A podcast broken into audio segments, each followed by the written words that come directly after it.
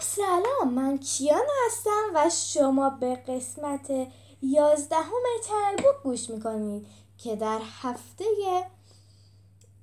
آخر تیر ماه 99 تهیه شده. در این قسمت کتاب گور خر گلادیاتور یک رو براتون می‌خونم که نوشته گری نورتفیلد با ترجمه خانم آیدا پاکزاده. و این کتاب از نشر هوپاه اینو هم بگم که دارم دو تا فصل آخر گوره خر گلادیاتور براتون می‌خونم. یعنی فصل 15 و حرف آخر. پس دیگه کتابمون تمومه.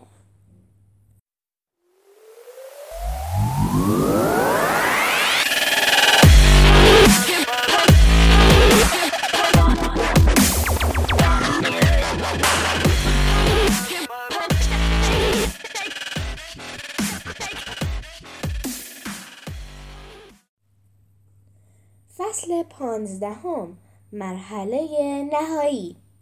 خوب بود گوره خر ولی هنوز تموم نشده. باره جریوس یهو پلینی موشه با یک لیوان آب خنک کنار زمین منتظر جولیوس بود.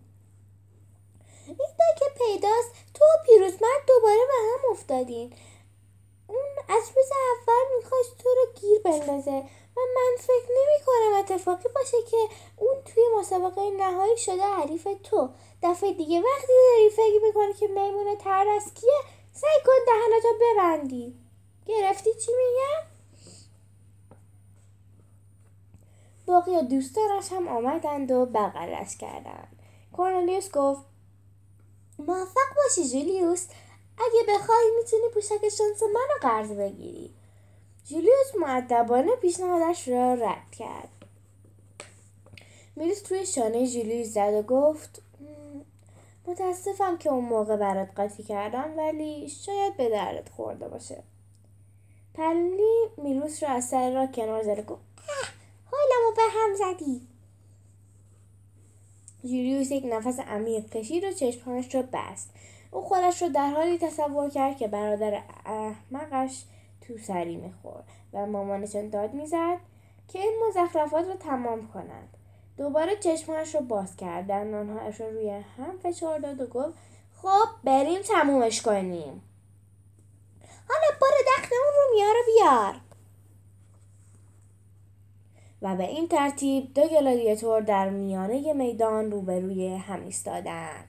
پیروزمرد برنده همیشگی روم یکی از بزرگترین قهرمانان در طول تاریخ و ژولیوس مبارزه ای که برای زندگی در جهانی که چند هفته پیش چیزی از آن نمی‌دانست میجنگید فکر کرد می‌تونم تبدیل به یک گورخر متفاوت بشم می‌تونم ثابت کنم که فقط یه احمق بیارزه نیستم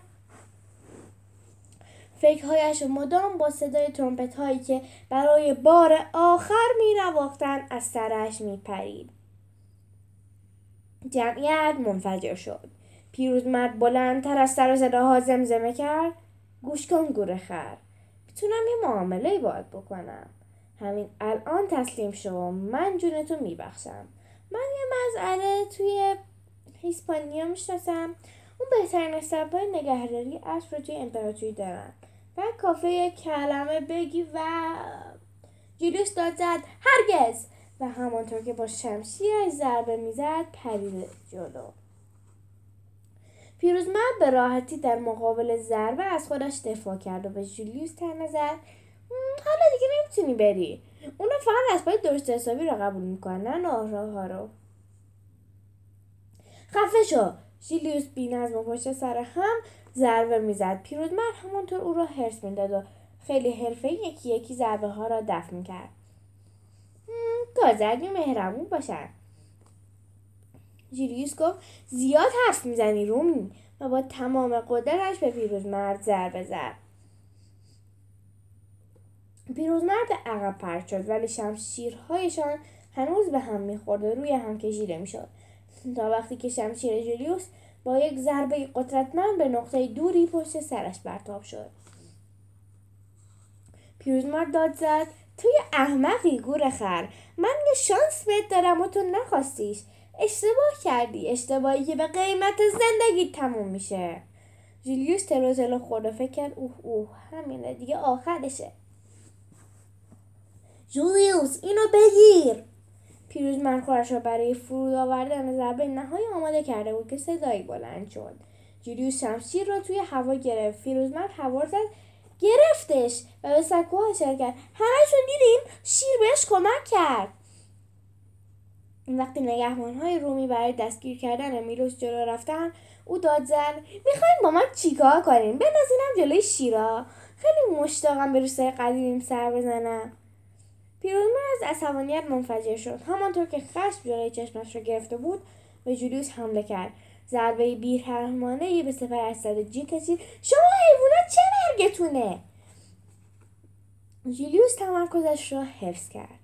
اون منتظر ماند و منتظر ماند منتظر بهترین لحظه برای ضربه زدن بود. بالاخره آن لحظه فرا رسید. پیروزمرد مثل همیشه قانونهای طلایی را شکست و دستش را برای زدن ضربه نهایی بالا برد. بگیر که اومد. جیلیوس وقت طرف نکرد. آهان خودت بگیر که اومد. پیروزمرد ولو شد. جولیوس روی زانوهای او پرید. جولیوس باورش نمی‌شد که هنوز زنده است. سعی کرد بلند شود و بیستد ولی دوباره از خستگی قش کرد. دوستان و کتک خورده و کبودش کنار زمین منتظرش بودند که برای کمک جلو آورد جولیوس نفس زنان گفت کارت عالی بود. حق رومیا رو گذاشتی کف دستشون. دستهایش دور جولیوس حلقه کرد و او را بلند کرد. دیگه هیچ وقت رو دست کم نمی‌گیرن فلیکس محکم بغلش کرد. به خاطر اینکه منو ناگاه کردی کاملا میبخشمت. یعنی تقریبا میبخشمت. حالا برو نشان آزادی تو بگیر تو لیاقتشو داری؟ تمام افتخار و عظمتش نصیب خودت میشه. جیلیوس خسخس کنان گفت ولی تکلیف شماها چی میشه؟ می‌دونم که منظوری نداشتم خنگولی جونم. آره می‌دونم. آخ آخ آخ کبودی ها رو بپا. لوسیا به سمت جولیوس رفت. او را محکم در آغوش گرفت و گوش در گوشش زمزمه کرد. نگران نباش ما این نقشه فرار هیجان انگیز دیگه داریم. و یک دسته موی کهنه و وزوزی را نشانش داد. من یه انبار بزرگ این میشه یونانی پیدا کردم. در انتهای میدان توی جاگاه سندرتی هادریان که حسابی غافلگیر شده بود ایستاده بود و دست تکان می‌داد. جمعیت آرام شد. گورخر تو امروز شجاعانه جنگیدی. درست مثل روزی که برای اولین بار همدیگر رو ملاقات کردیم. تو با قهرمانی و شجاعتت خیلی ها رو غافلگیر کردیم من با کمال افتخار در این جشن تولد شمشیر چوبی ابلیس رو به تو تقدیم می‌کنم. به عنوان نشان آزادی که اون رو با شایستگی به دست آوردی. جولیوس صبر کرد تا تشویقها و حلحله ها آرام بگیرد و به سمت هادریان برگشت. هادریان من به خاطر جایزه خیلی ازت ممنونم. ولی ولی نمی‌تونم قبولش کنم. نفس همه بند آمد. حتی هادریان شوکه شده یک قدم عقب رفت. جولیوس ادامه داد. نه تا وقتی که دوستان برای رسیدن با آزادیشون می جنگن. فقط و فقط وقتی این افتخار رو از طرف شما میپذیرم که آخرین نفر از ما هم آزاد بشه. بعد از سکوتی که نشان می‌داد همه گیت شدن. جمعیت یک بار دیگه از فریاد و هلهله منفجر شد. گوره خر گوره خر گوره خر. هادریان گفت گوره خر تو یا خیلی عاقلی یا خیلی احمق. فقط زمان معلوم می‌کنه. و بعد از گفتن این حرف همانطور که اسم گوره خر توی گوشش زنگ می‌زد ناپدید شد. حرف آخر شش هزار مایل دورتر در ساحل شمالی آفریقا یک میدان نبرد فرسوده تقلق که اندازش تقریبا یک چهارم کلوسوم بود میان باد شدیدی از سمت دریا میوزید قشقش می‌کرد. تماشاچی ها کمی برای دیدن گلادیاتورهای درجه دو آمده بودند.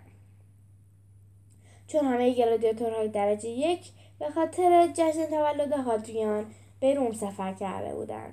ولی بعضی از محلی هایی که خوب مبارزه می‌کردن و کیکسکوس یک مرد تنومند و سگین وز که مبارزش ارزش پرداخت بلیت ورودی را داشت آنجا بود.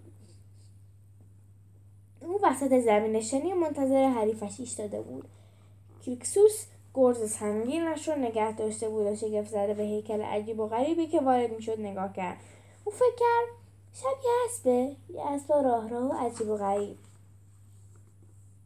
قرولان کرد. این مسخره بازی دیگه چیه؟ من با نمی جنگم اسب راه راه شنرش را کنار زد. چمشیرش را که زیر نور آفتاب می جنگید بیرون کشید و گفت اسب نه گوره خر.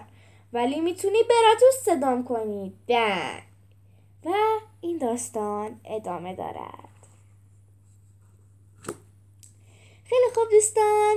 این خیلی عالیه که به کتاب به گورخر گلادیاتور رو من برای شما خوندم و کتاب گورخر تموم شد. البته فقط کتاب یکش تموم شد. تا یه کتاب دیگه و یه پادکست دیگه خدا حافظ.